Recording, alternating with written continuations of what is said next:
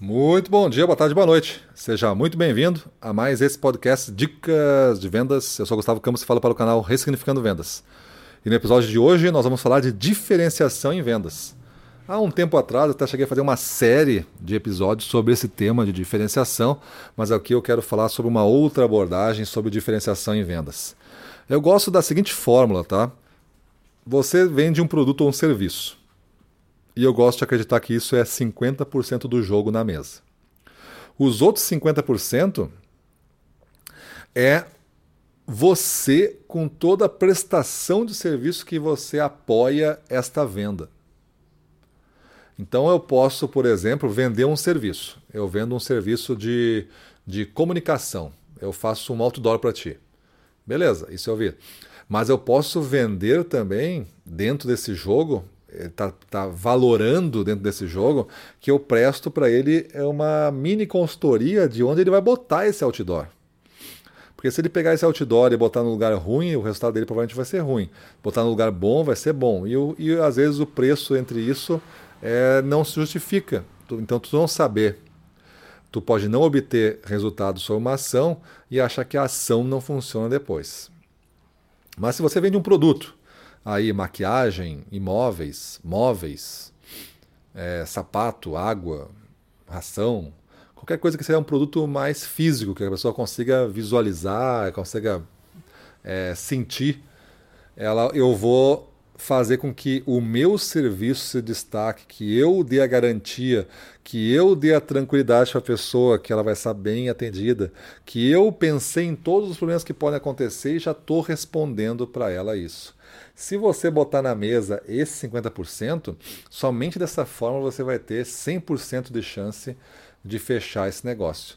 Quando você só apresenta o produto, dá as informações que ele quer, preço, condições, é, aqui está o formato, aqui está as embalagens, aqui está o quanto eu vou entregar, aqui, quando, quanto, como eu vou pagar. Tudo isso é produto, tá? Tudo isso está no produto, está no 50%. Você não ainda se colocou na mesa.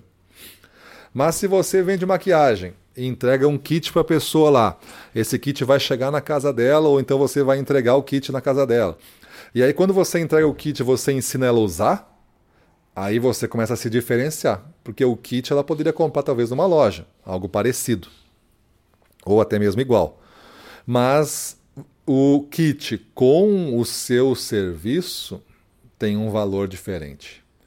O seu serviço acabou de definir a diferenciação que precisa.